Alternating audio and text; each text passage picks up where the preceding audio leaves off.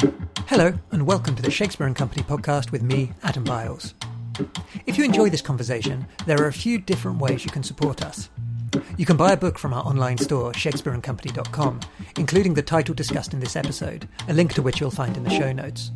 There, you'll also find our year of reading subscription, as well as Shakespeare and Company totes, apparel, mugs, and other gifts, all shipped from Paris to wherever you are in the world. You can also become a friend of Shakespeare and Company, a program we set up to get the bookshop through this difficult year. Membership gets you access to exclusively produced content throughout 2021, as well as other treats depending on the tier you choose. Contributors so far include Molly Crabapple, Aishan Hutchinson, Olivia Laing, Deborah Levy, Karthika Nair, Clemence Poesy, Natalie Portman, and George Saunders. You can find out more on friendsofshakespeareandcompany.com. Finally, you can rate this podcast wherever you listen, and if you have time, leave a review. It can really help spread the word. I'll be back at the end. Until then, thank you for listening and enjoy the Shakespeare and Company podcast. Today, I'm delighted to be joined by Pragya Agarwal, who, in the very first pages of Motherhood, flags up how tricky it's going to be for interviewers like myself to describe her new book. Is it memoir, autofiction, a manifesto, or some form of political writing, she asks. All of the above and none, she answers. And yet, as one reads on, it becomes clear that this hard to pin down form could be the best, indeed the only means for truly getting to grips with its equally hard to pin down subject matter. For what makes a mother? We probably all think we know, that we all have some implicit understanding of the concept and experience of motherhood. And yet it's likely that much of this understanding has been shaped by our sex, our gender, our skin color, our class, our economic situation, and a whole host of other accidents of birth, not to mention the overarching patriarchal structure of most societies. Pragya Agarwal's Motherhood is a deeply compelling, urgent investigation into all of these factors, written with the insight and knowledge of a scientist, the literary flair of a novelist, and the clear mind of hard won experience. Pragya, welcome to the Shakespeare and Company podcast. Thank you so much. Such an honor to be here. It's such a pleasure to um, to have you here. Now, in the introduction, I talked about the um, the strange format of the book, um, and it's you know I'm not going to ask you as you kind of resist in the introduction to pin it down or to describe it, but I am curious about how this sort of hybrid format evolved. Like how was it in the the conception of the book? Did you know that it had to be sort of many stranded? Was it in the research or did it come out perhaps in the writing? Yeah, I suppose it just came out of me, myself, because I find it very hard to pin myself down in a box and I really resist all these boundaries and limits and these labels, I suppose. And um, I was very keen to write about the mothering experience from a scientific, historical, cultural analysis. But I also knew that if I didn't bring my lens into it, it'll be very hard for me to write it because I have to make clear why I'm writing, what I'm writing, and what mm-hmm. my lens is. Um, because motherhood is such an intimate experience and one that I've gone through.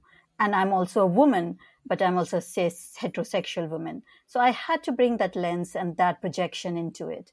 Um, I do did want to talk about womanhood and motherhood from a very intersectional perspective because I wanted to resist these notions that it's a very homogenized, homogeneous mm-hmm. experience mm-hmm. which has centered white middle class women an idealized kind of a norm for a very long time. And I wanted to resist that. I wanted to break that, disrupt that in some way but I didn't also want to be the voice of many other people who I don't represent the communities. I wanted to say, yes, look, we need to talk about these other people, the other communities who are not represented in this discourse, who are often on the fringes, who are marginalized, and show that motherhood or womanhood also affect people who are not part of the discourse. But I had to say, I can only talk for, about it from my experience and show this is how it shaped my life. This is how mm-hmm. I think about it. And I can use that to draw on the scientific and historical and cultural analysis. So I suppose it kind of emerged as I was writing and and uh, through that as well that way mm-hmm. of thinking. That that idea of a of a lens mm-hmm. seems particularly crucial here because obviously when we generally think about science, we think of sort of like something which in in some way is um, is removed from this lens, separated from it. Although I think we'll come later to talk about how particularly in the case of motherhood and womanhood and fertility, that is not um, not always the case, and very often, very often not the case. But it also became very clear to me when reading that in fact, even though the book is called Motherhood, in a way it's about sort of motherhoods. Like you're you're very resistant to the idea that there could be one overarching description of of a mother, as if like in going through as if all the people who go through this experience in some way, yeah, become a sort of homogenous mass, which in a sense, when we when we describe it like that, it seems obvious. Of course, you know, everybody is different and everybody's experience of motherhood is going to be different. And yet the way in which society often approaches it is from the completely opposite perspective is to kind of to, to, to, sort of homogenize it what do you think lies behind that urge of society to to sort of to that a society that accepts every person is unique and yet wants to kind of concretize and homogenize motherhood it's it's an easy thing to do and it's easier mm-hmm. but also lazier because when we look at information that we are bombarded it from all sides we tend to box things into categories. We tend to put things into labels and boxes and say, okay, this slots here and that slots here. And once we name it and we label it, then we understand it. And then it's easy to do. And then every time we see somebody who resembles that, we put them quickly into that box. And that's a way, mm-hmm. way we kind of process information because we can't process information um, on a very kind of rational, logical manner. But that's also how stereotypes are formed, and that's how homogenization takes place. And so society does this to everybody, like even people of color or BME, the label, the BAME that's used mm-hmm. here. And anything that's not the norm is just put in a box as well. And motherhood for a long time, although it's idealized, and I talk about it in the book, and it's kind of uh, like created as a destiny for all women, um, but it's not something that's uh, uh, that's kind of cherished in, in our society. Mm. That's that's actually valued in our society. It's not the norm because women are not the norm. Women are mm. and still not the norm. So so I suppose that's an easy way to do. And when when we start thinking about motherhood as a homogenized thing, we often think of only the people whose stories we hear and who narratives we hear in the mainstream media, mm. who have the voice, who have who are still within these categories. There are hierarchies within these categories. There are norms. Um, mm-hmm. And some people are more closer to the norm, and some people are on the fringes and the margins, who are whose stories we don't hear. Which means that within motherhood, actually, some people are prioritized more than others. And I wanted to show that actually, in homogenizing, we are creating these outliers. We are uh, diminishing experiences of some people and we are marginalizing them even further because they're not even center in this discourse where they are supposed to be.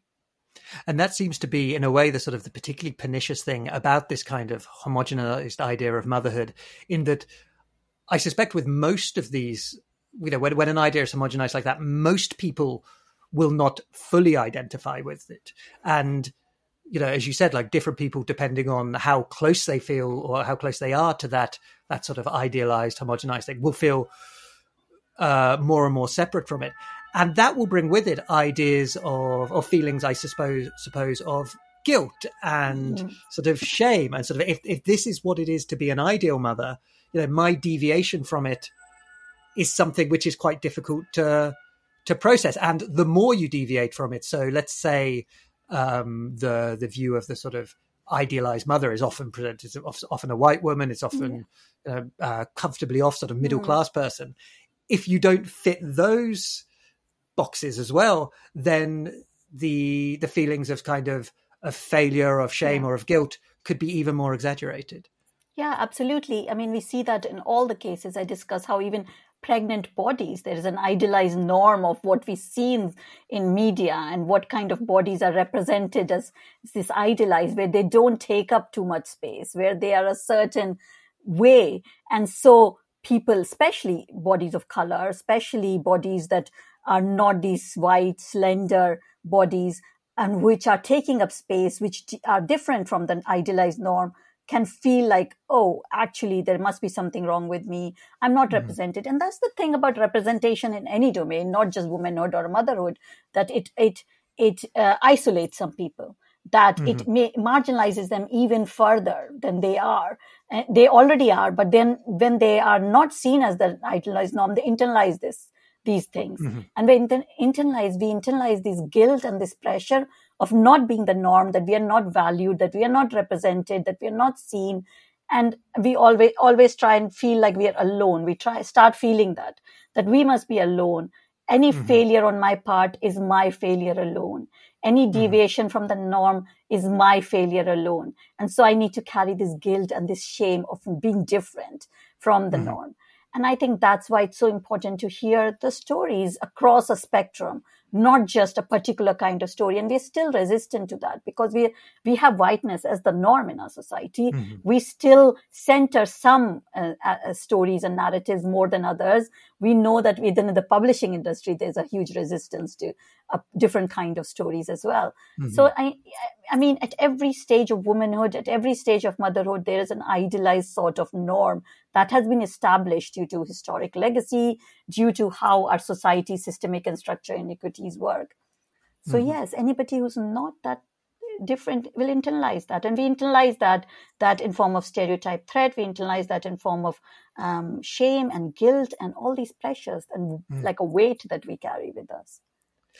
Is is that do you think what lies at the root? If i, I think if if um if we were to take your book and put it into one of those you know those kind of word cloud generators things i think one of the things one of the words that would probably show up the most is the word paradox.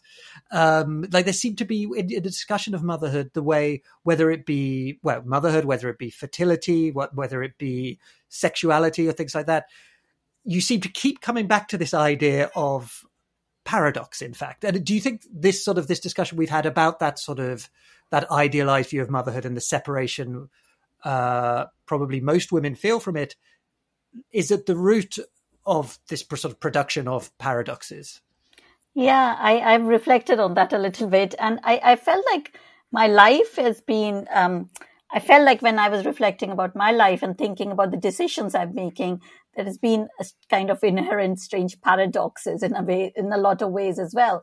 But hmm. yes, mm. I mean, when I talk about uh, womanhood, um, when I talk about menstruation and periods, for instance, that stepping into having your first period is stepping into womanhood, where women mm-hmm. become more visible, but also invisible at the same time. And there, right. there's that strange paradox as well, where you are supposed to become a woman and you, you you're going towards a path that is destined for you, like becoming a mother, but at the same time that the whole way that menstruation is stigmatized and there still carries shame is a strange mm-hmm. paradox in it itself because the process is is idolized but it's also stigmatized and it carries a sh- lot of shame in, in, different cultures and different societies and it's not valued um, the the kind of womanhood or motherhood is idolized and put on a pedestal but women's sexuality is is stigmatized mm. so the what leads to motherhood is actually not given true due credit and that it's there's a lot of shame associated with that and we don't talk about that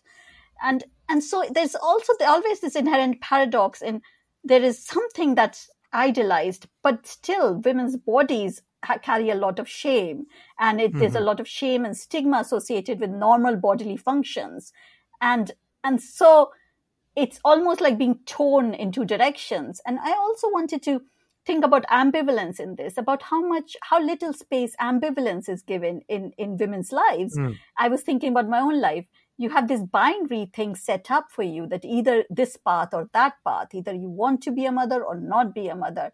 And one is the norm and one is not the norm.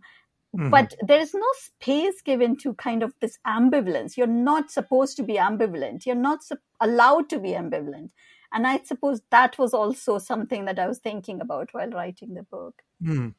What I, I, find this this idea fascinating about the um, this sort of this the reaction to sort of bodily functions.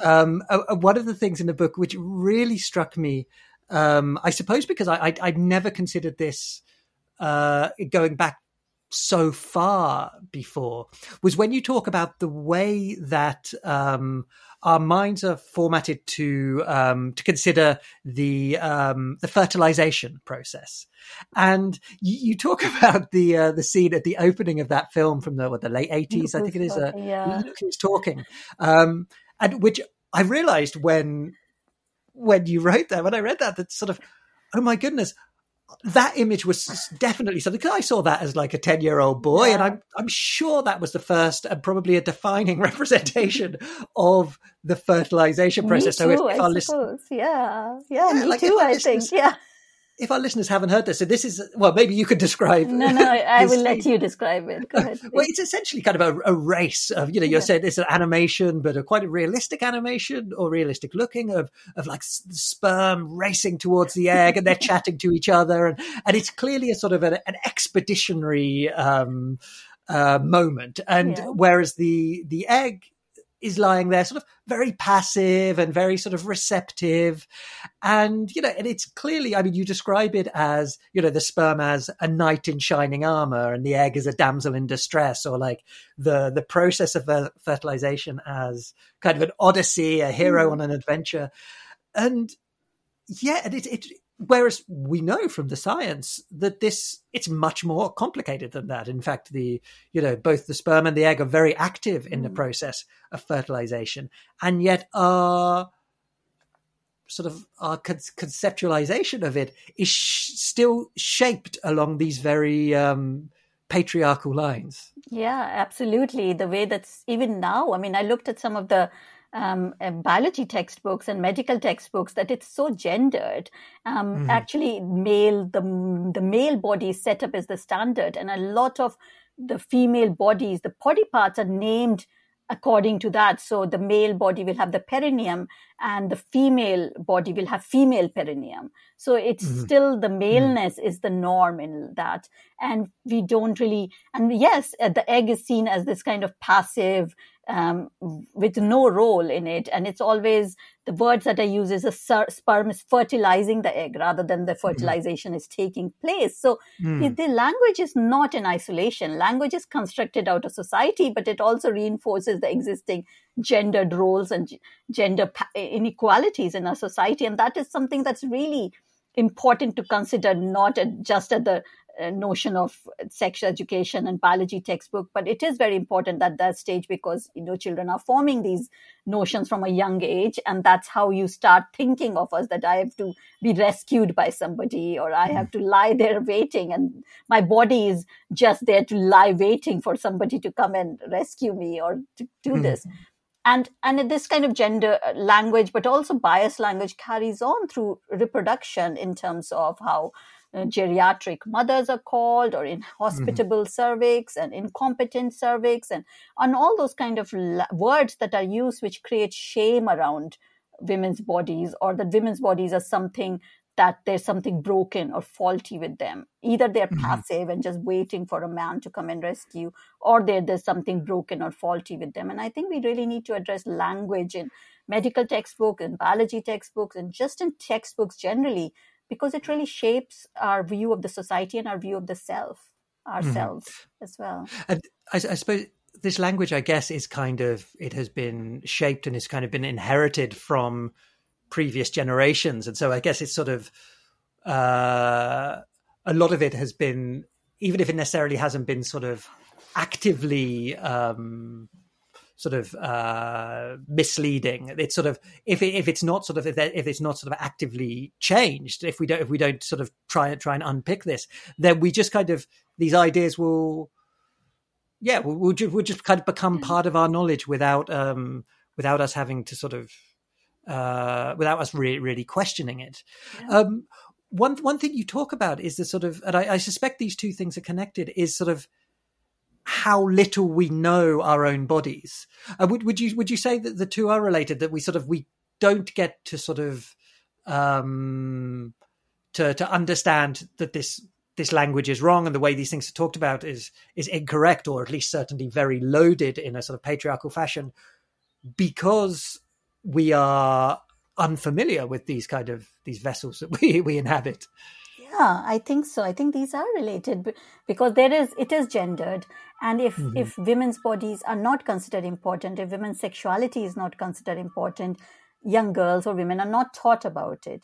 Even now, I see with my five year old t- twins and the school, there's so much resistance to teach them the real pi- body parts, the biological mm-hmm. body parts. They, they've given some kind of euphemistic names, and people are uh-huh. awkward and uncomfortable around body parts and labeling them.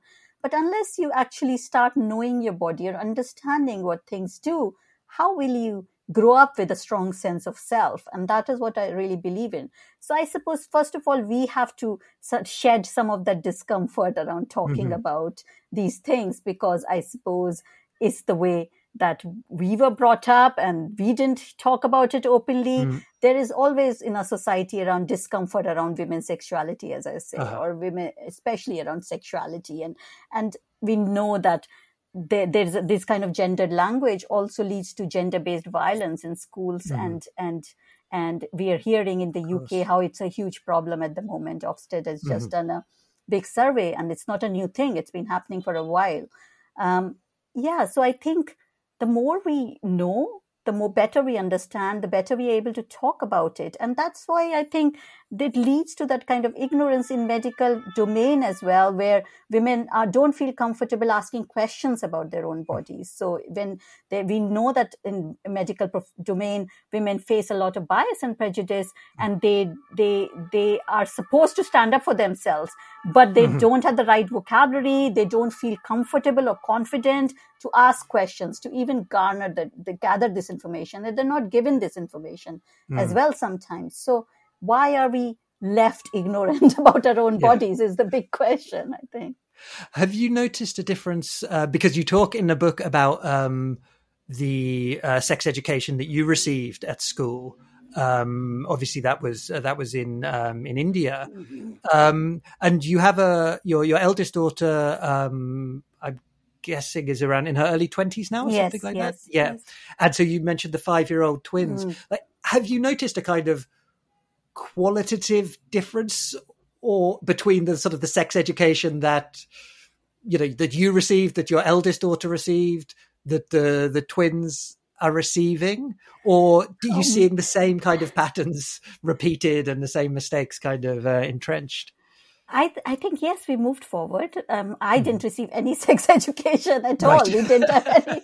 We just, I mean, I know about it because I studied biology at school, which is equivalent to A level there. So I, I knew I, but people, I worry about people who didn't even have biology in school, mm. you know, at, at that level because they would have not received any sex education. And when I was growing up, we didn't have access, easy access to internet or to mm-hmm. magazines mm. or other kind yeah. of groups and forums. So how and social media so how i we didn't have any access to all this information now i think things changed and with my eldest daughter yes they had some cursory sex education but it was mm-hmm. very very limited it wasn't much it was only it was done also in a very kind of a gendered manner. So the boys mm. were taken to a different part of the school and cl- class and girls were taken to a different part of the class and they were given this education. Interesting. And yeah it was really really bizarre about the way they did it.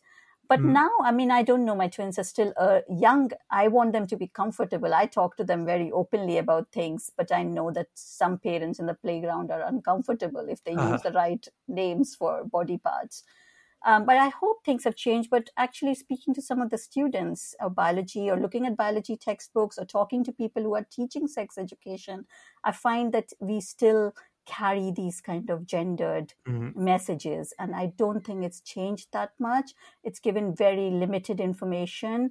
Um, it, it, yeah, there needs to be a strong, and I don't know how it is in France, but there mm. needs to be a really big change about how we are talking about this. Yeah.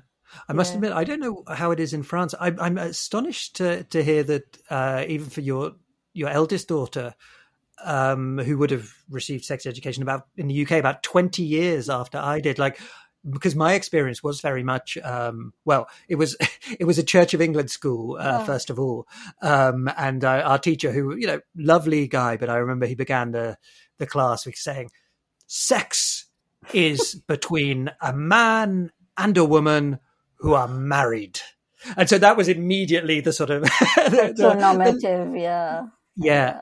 And then as you said, like I remember the the boys were taken out and we were given a kind of a description. I can't even remember, but I, I remember certainly when I actually discovered later what was involved, being astonished at how different it was compared to the the impression I'd taken from yeah. class. And then the girls, yeah, were later. You know, they they were all given sanitary towels, but like mm.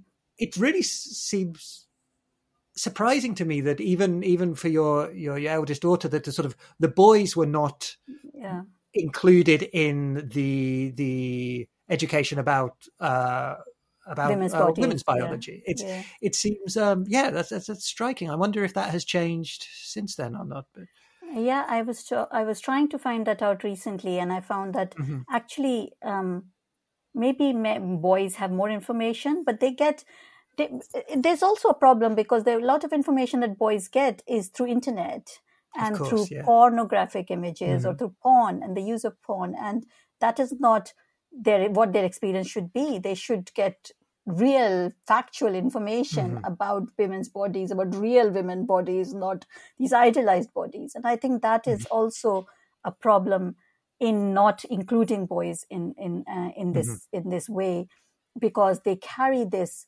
this forward and it also lays down this kind of very gender divide in who should know what this is what mm-hmm. you're supposed to know and this is not what you're supposed to know and i know people are talking more about consent now but even at that stage i don't think boys know much about why why some things happen how women feel or how what things they grow through and even men don't know much about menopause, for instance, and we mm-hmm. still are talking about it more openly.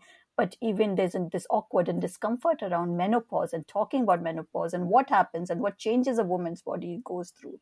You know, mm. it's again it comes back to that that that paradox in a way that yeah. sort of our societies in so many ways are so sexualized. Yeah. And yet there is there's still a lot to do with sex and to do with fertility and to do with biology, yeah. which is so utterly taboo. Um, and it's it's it's so it's so strange to think because in the, yeah, the 21st century, you would you would hope that at least with the sort of the the liberation that came since you know since the 60s or whatever that that would have been sort of a sort of a parallel liberation of the sort of the lifting of the taboos in a way um, but it's funny, I was talking with um, the writer Olivia Laing last week about her new book, um, Everybody. And there's one thing that she talks about in there is, in fact, how the sort of the sexual liberation of the 1960s in a sense was a very sort of it had a lot to do basically with men getting their kicks yeah. and uh, and sort of very little to do with um with women with, being liberated uh, yeah. exactly yeah yeah yeah, yeah. Um, one thing that is very sort of uh, apparent in your book is you've mentioned it a few times already is this sort of um, determination to uh, to to see the experience of mothering of fertility of of womanhood generally from uh, an intersectional um, perspective. Um, so whether that be race whether that be class whether that be uh, gender or related to gender or related to to, to sexuality. Um, and yet you're also very conscious in your um, in the way that you write to be very clear about the sort of position you're writing from. Uh, was that quite a, a, sort of a difficult thing for you to balance in the book as a, uh, a heterosexual cis woman to sort of to, to to write about the experience without being to write about your experience without being too prescriptive about uh, how the experience might be for for trans or non-binary people, for example. Yeah, absolutely. It was re- quite tricky for me because I, I, dwelled on it a lot. I thought about it quite a lot. I read a lot of material around it. I tried to find as many examples and scientific studies around different kinds of um, experiences. Um, that is one of the reasons why I wanted to talk about it from my lens and make that position very clear that this is this is the terminology I'm using because I'm mm. writing from my experience. I cannot speak for other people because I don't want to be tokenistic and performative. I should mm. create space for other people, which is what I'm trying to do through this book so that we can have a conversation which is intersectional and highlight that yes, this experience will be different for other people, for other communities, people who identify as non binary or people who are trans men or trans women and the gender dysphoria that some of them face. I spoke to quite a few, but I didn't want to include there because, again, I'm not the right person to talk about mm-hmm. their experience. Because if I take on that space, then they are their space is taken away basically to talk mm-hmm. about their experience. So there are some good books coming out recently about queer women going through mm-hmm. IVF, and there's somebody who's written a fantastic book, I think, in the US about the non-binary parenthood as well, which mm-hmm. I'm looking forward to read. I try to find a lot of scientific studies. Again, there is a dearth of scientific studies related mm. to trans experience and and non-binary experience. So I try to dig in as much as possible into legal documents. I include cases and case studies which are in the public domain, and to highlight this that actually look, we can talk about motherhood, but first of all, motherhood and mothering is a very different experience. Secondly, mm-hmm. it's not a homogeneous experience. It's about the labels we assign. It's about our position in society that also determines the kind of choices we are able to make and we are allowed to make. So we might mm-hmm. say everybody has a choice to make, but no, look, it's not possible for everybody to make the same choices because we don't even have the freedom to make the same choices sometimes because we don't have the position to make the choices. And I think it's sometimes I find that people are so caught up in their bubble that they think mm. because we are free, everybody is free, or because we are liberated or we have this choice, everybody has the choice. And I think that's such a blinkered view. So yes, mm-hmm. it was tricky for me, but I, that's why I wanted to make my position absolutely clear that this is an inclusive intersectional book I am talking about a broad spectrum of womanhood and motherhood, but it is mm. also through my lens as a cis het woman. Mm. It, it, I think that there's there's two things you said there, which I think um, are very important and very important in the book, um, which I which I'd like to just unpick a little bit. The first is something about talking from experience. Um, and it, it's one thing that really struck me. I think it, if I remember rightly, it's in the um, the the chapter um, when you talk about the uh, experience of surrogacy, and you say something along the lines of um, everybody, you know, everybody has everybody has a view, but there's just so few people have actually experienced it, and that seems in a way to apply to you know if we for example if we talk about abortion and maybe this is a very um, sort of cliche sort of uh, way to represent it, but you think of sort of the debate in the in the yeah. United States yeah. where where men, a lot of kind of middle aged yeah. men, are very vocal on the on the subject of abortion, and in fact often seem to to dominate a lot of the a lot of the discussion.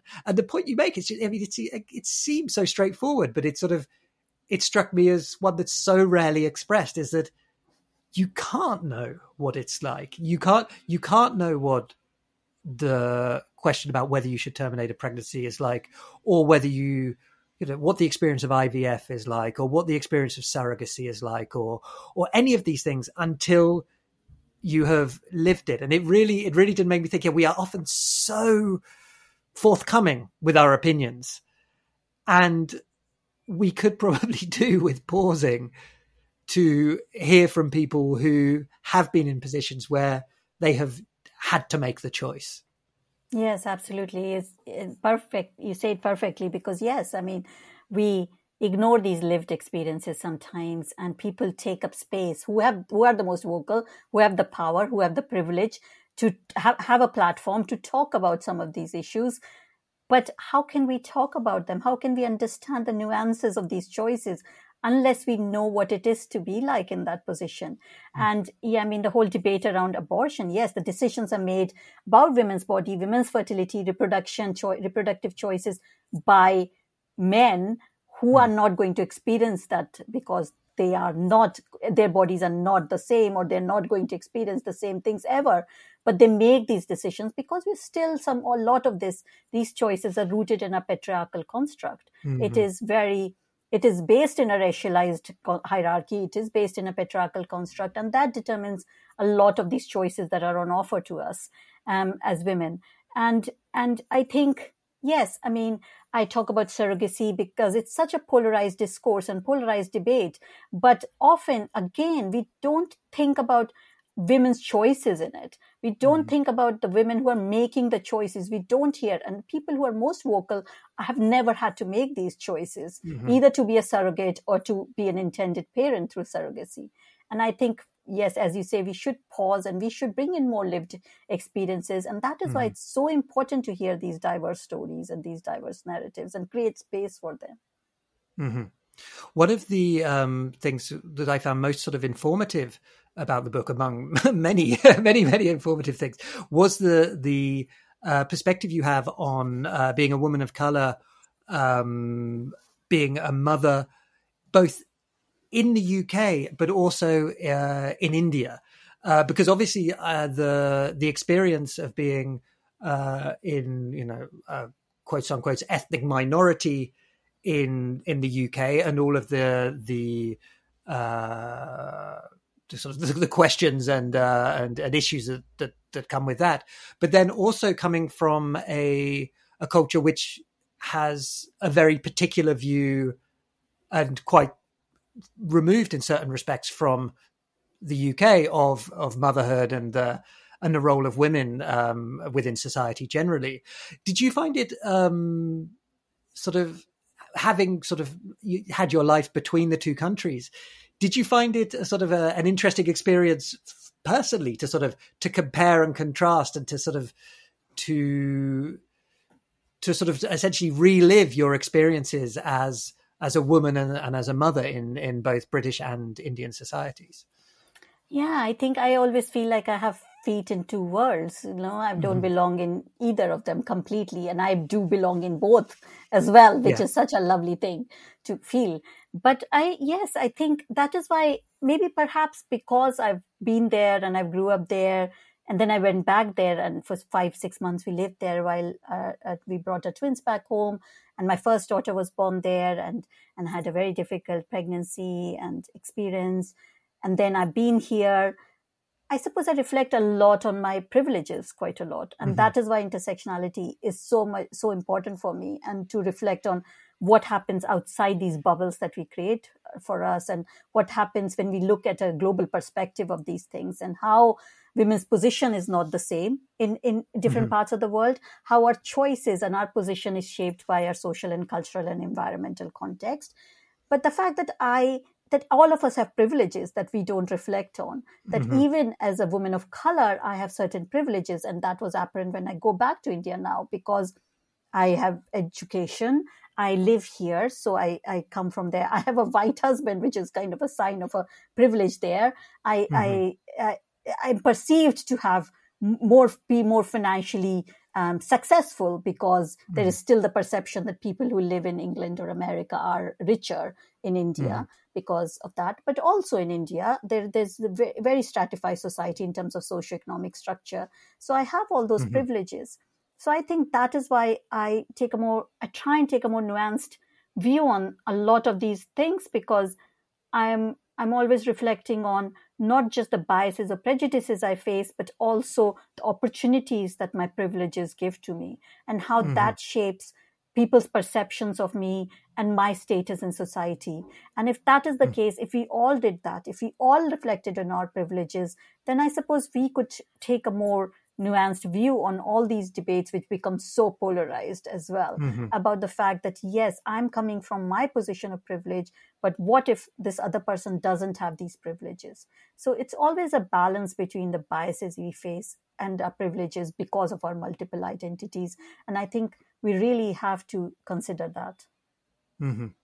I think one of the things, as well as as a reader who obviously knows UK society pretty well, um, but has so I'd say very limited knowledge of of, uh, of Indian society. I mean, I've never I've never visited um, the country. Is the sort of you when you present how, for example, uh, women are considered and motherhood is uh, is is treated as a concept in India. I can recognize the differences, but also in a weird sort of way, in seeing the differences, you recognize the parallels as well, and it's sort of in sort of seeing a description of a society which is quite unfamiliar to you, it makes you realize that some of the sort of the it makes some of the structures in your in one's own society appear more apparent, I guess. Yeah, I think there are there are differences, but we are not. Eh, yes, we resist homogenization, but there are some universalities in these experiences as well. Mm-hmm. And I suppose we need to draw on those universalities as well. That there are some universal experiences that yes, this is not an alien country completely, or that it's not a caricatured view of womanhood or motherhood that we often think about in India. And that is also a very diverse society. And, and I think while writing that, I was also very conscious of whether I was reinforcing some of the stereotypes of Indian mm-hmm. culture mm-hmm. and Indian society. And I recently wrote an article about why can't I write about mangoes? Because I was always reflecting on by writing on mangoes and about crowded streets and all the dust and dirt and all the kind of patriarchal constructs in India, am I really reinforcing some of those views of India, those limited views of India that people who don't know the country often, because they only get it from the books? And am I doing mm. that? But then I also had to think about whether this is the truth for me personally, and I'm writing mm. my truth, but I'm trying to put it in a universal context as well that this is my specific experience but it is my very, very specific experience of it. Mm-hmm. There might be other diverse experiences even within that Indian society because it's so stratified in terms of socioeconomic status and, and who has access to resources and who has access to opportunities in class and caste and all those kind of things mm-hmm. and education. So, yes, I think um, we have to think about these stratifications. There, there are some commonalities across the mothering mm-hmm. experience, the guilt that we carry, the pressures that we carry, mm-hmm. the kind of the weight that we often carry these feminine stereotypes about the, that women are supposed to be more nurturing and so they should be the ones carrying most most of the maternal or the parental load all those kind mm-hmm. of stereotypes are kind of common some more accentuated in some societies and cultures than others but still they're mm. common across yeah i guess it's that sort of um yeah it's interesting because when you describe the, the commonalities it's it's commonalities all sort of in a in a sense it feels almost like commonalities enforced by the patriarchal structure yeah. in which in which women find themselves. And it's sort of one thing that occurred to me on several occasions while reading Motherhood was something which also has become more and more apparent uh, since, particularly, for example, the um, the Me Too movement started, is that sort of as men, we have unless we make a specific effort to go out and r- really understand what it is like being a woman in our societies, we actually have very little knowledge, and it seems to be the sort of the detail. So one thing that you you you spend some time with in the book is the the pregnancy test, and just the idea of the kind of the design of the pregnancy test, which you know in a way, uh, if you, you know, at first glance they seem very clinical and you know one might sort of say quite neutral in a sense. But just reading you kind of unpack the the history of both its kind of development uh, of the you know the technology underlying it but also the the design the way it's packaged the way uh, it, it can or can't be disposed of suddenly sort of opens up all these considerations which I th- I think yeah, as a, as a as, as you know as a man living in a patriarchal society, are just not going to occur to you unless you you go out looking for them. Yeah, absolutely, and I suppose if uh, for women, um, I talk about these because a lot of these designs have been based in men, designed by men. Men have had the power or the resources mm-hmm. to do that, and now we're talking about, for instance, I don't do that discuss that much in the book, but I, I've been writing something about femtech and about how technology. Uh, all these apps are also designed by men, and then there was a mm. separate category designed. I mean, so there were not many women investors. There were men were awkward around women's um, uh, needs and bodies. So there are stories of people who would pitch these apps around pregnancy and periods and menopause, and people, a group of men would laugh at them and say, "Why was this needed?" And they wouldn't understand it. And and I think that is why we need more women or or people of different backgrounds and mm. different identities to be involved in the design of these things because unless we do that how do we understand people's specific needs around these mm-hmm. these things and I, I, call that kind of technological sleepwalking because we we just kind of sleepwalk through these designs, assuming that they fit everybody's needs. And mm because it's not a priority, because women are still that kind of secondary and then not the norm, their needs are not given priority. So we know within femtech, even there's so much focus on pregnancy and period art because still that's a big capitalist industry about women's mm-hmm. fertility. But any much there's not been much investment made in menopause based apps even though mm-hmm. women of a certain age have more spending power and menopause is a huge huge issue for women so so we still see that it's certain aspects of women's bodies are are sexy so pregnancy mm-hmm. and fertility because it is big industry and with megabucks. But certain certain things are not so still we're not seeing designs based on that. And i talk about the pregnancy uh, test because when it's disposed of it so makes the person so vulnerable. And i talk about mm. women who might be in abusive situations where we need to hide it. There's no way they can do that because immediately they are so vulnerable about about and so exposed and that's why mm-hmm. there's some development happening in kind of disposable as uh, pregnancy test but not much i think we we mm-hmm. really need to bring in more diverse people in, into design and and focus more on needs for specific groups as well and for women. Mm. And and in addition to the sort of the the, the sort of I guess the the lack of consideration in the design of technology, it's there are also certain things which you write about, which are sort of certain concepts which, in a way, we uh, I think the society has taken on as as almost sort of uh, neutral concepts. I'm thinking specifically of the the idea of the the body clock, which you write about, um, which is sort of presented as almost a sort of a, um, a sort of a biological uh, fact. Um, and now, you know, clearly there is a sort of uh, a scientific uh, backing to that, to the extent that you know the um, you know, the, the women do not remain fertile yeah. all their lives. The menopause, of course, is a reality. But the way in which the body clock, I guess, was kind of instrumentalized um, and sort of and, even even the way the way it's named and the way it's kind of deployed um, against women and particularly women uh, one might say you know pro- professional women or women who sort of want to concentrate on their careers. It's yeah, it, it, it's it's really striking uh, how you kind of unpack that as a kind of a, almost as a sort of phenomenon for stopping women getting to um, yeah, taking too much place in in let's say the capitalist structure or on company boards or the like.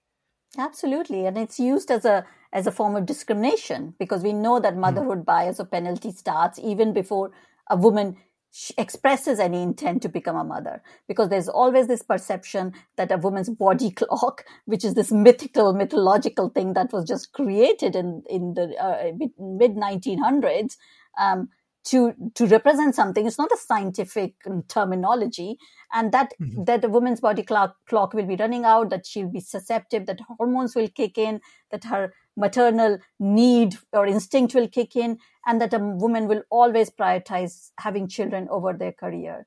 And mm-hmm. so we know that even like women in kitchens or women in science and women in STEM or women in academia are, are discriminated because of that, because they are always perceived to be not as committed to their careers as children.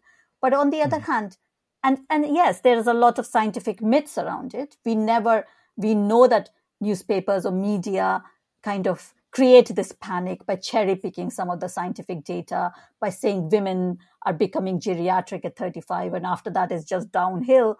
All, all mm-hmm. women are not built on a template. So we need more information about what's really happening. Again, we come back to that question. We need to know more about what's happening with our mm-hmm. bodies. Mm-hmm. We don't. Even when I Google this, there's all these different kinds of information and there's millions of scientific paper, but nothing just really tells me what is happening with my body right now? How do I find out? What should I look at? And I talk about in my book and through my journey, I know I was told that AMH is the, but the criteria that's used for how many eggs you've got left. But now scientific studies are showing that actually it's not. It's not even that kind of deterministic criteria. So that is also false information that I mm-hmm. was given or misleading to many women. Um, and we also don't talk about male body clocks or men men's sure. yeah. what's happening with their bodies we don't we assume that men are going to be fertile all their lives and that it's not going to affect their bodies. So again, it creates that kind of very gender divide in our society mm-hmm. where the focus is so much on women's fertility.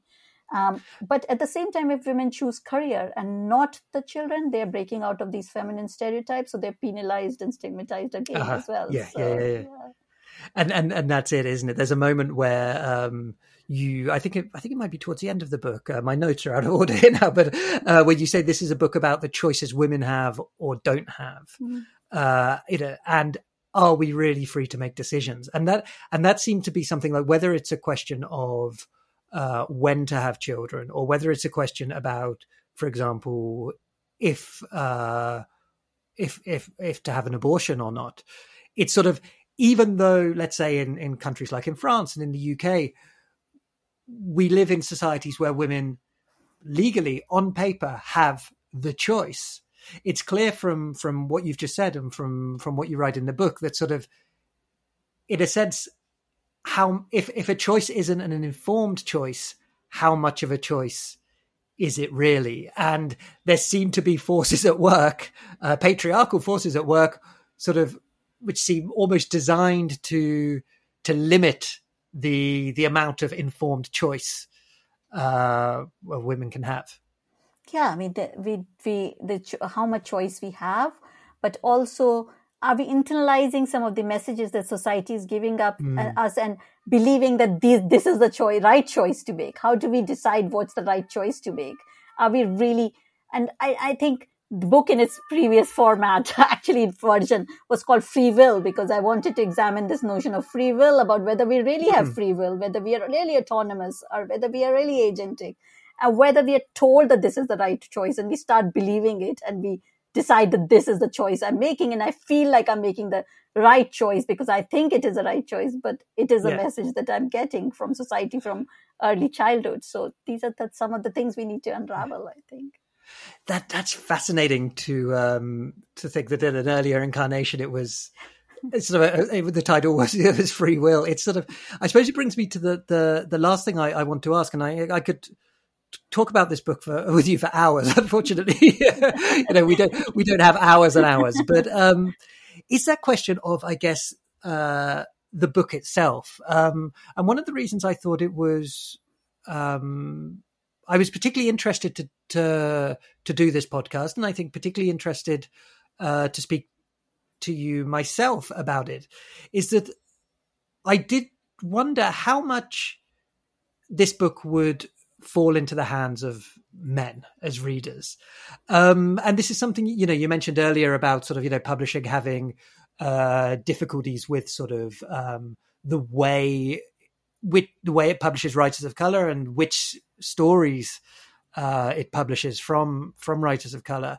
Um, and yeah, I, am curious to know what, what you think about sort of how, or maybe you already have some some information about this, like like how we we can get this book into the hands of more men because it it's not sort of you know it it's not a book just for women in in, in I'm not sure any book is just for women, actually, to be honest. But I think you know, in, in, many ways, while, while reading it, I sort of thought it's almost more important that men read this book than than women, and yet there's something. I did also have my reservations about the way that publishing works, the way that book selling works, and we, you know, we all have our responsibilities in that um, about sort of the yeah the book finding its way to to to male readers and i'm just curious to know yeah if you've if you've reflected on that and if there's sort of perhaps strategized uh, as a way to sort of to to get it to to to all of the readers that that it would benefit Yes, I, I, it's such an important point, and I've reflected on it quite a lot. And I, I try to ask people about who's reading it, and yes, more women are engaged with it because I, I, suppose the way that publishing or uh, the, these genres are created and these labels are created about women's fiction or women's nonfiction or women's self or whatever women's issues, it makes it uh, it makes it almost as if like men shouldn't be interested in it, and these mm-hmm. are very limiting boxes because when men write nonfiction, it's for everybody. It's not sure. just for men. Um, everybody can pick it up. It's not like men's uh, bodies or men's issues or whatever yes, more men might read it, but women would read it as well. And I think it starts from a very young age where because there was a research done that very, very few boys pick up books for children mm-hmm. which have a female or woman, girl protagonist because from mm-hmm. a mm. very young age it is laid out that that boys shouldn't be interested in girl heroes or girl as the main protagonist and i suppose it's a responsibility of how we market it how we talk about it but it's broader societal change about how men should be interested in women's bodies. Mm-hmm. Men should be interested in these issues. And motherhood, especially, or womanhood, is not just a women's issue because the mm-hmm. problem that maternal load, the problem of men, women carrying so much of mental and emotional load in homes is because it becomes a women's issue. It becomes a mm-hmm. women's problem. And we don't have shared parental load in many countries. We don't see men being equally involved in parenthood in a lot of families uh, is changing, but still it's not happening. And we saw that during the pandemic, it became very heightened. So I suppose it we have to move away that it is just a women's issue and it's just a women's problem. And it has to be seen as a valuable thing that everybody has to be involved in and responsible for. And I think again we come back to how this is taught textbooks show men and women how textbooks show boys and girls what boys are taught about girls bodies and girls um, uh, biology and how we make sure that from a young age boys are aware that it's not a secondary thing if it's a book which is labeled as a women's mm-hmm. book or or a, have, has a girl protagonist so I suppose it has to be a broader societal change, but within booksellers, I suppose we could think about the categories that we are we are labeling mm-hmm. things under, the bookshelves that we are labeling things under, how we are grouping things. Often I find tables in bookstores, feminist issues, and they're just kind of an issue. And lots of men don't even venture towards the feminist issue table because they think it's feminist issues is something to do with women, while mm-hmm. it is to do with our society, while it is to do with equality in our society, we should be everybody's concern. So I suppose how we market, how we promote, how we publish, it, how seriously we take writing from women as well. I think mm. that is important. Mm. Pragya, that is all we've got time for. Um, thank you so much for joining us today, and thank you so much for for for writing um, motherhood. I can't wait to see um, what you turn your your attention to um, next. Motherhood, of course, is available uh, from bookshops worldwide, but uh, particularly from the Shakespeare and Company uh, website. You can find a link to it in the uh, the show notes of this uh, podcast. So all that remains for me to say is uh, Pragya Agarwal, thank you so much for joining us. Thank you so much, Adam. Such a pleasure. You have been listening to the Shakespeare and Company podcast with me, Adam Biles. Links to the books discussed in this episode are available in the show notes, alongside information about how to become a friend of Shakespeare and Company. If you've enjoyed the podcast, please consider rating it wherever you listen. The intro and outro music is Mr. Ginger by the brilliant Alex Freiman, available on his album Play It Gentle. We'll be back next week. Until then, take care, stay safe, and thanks again for listening.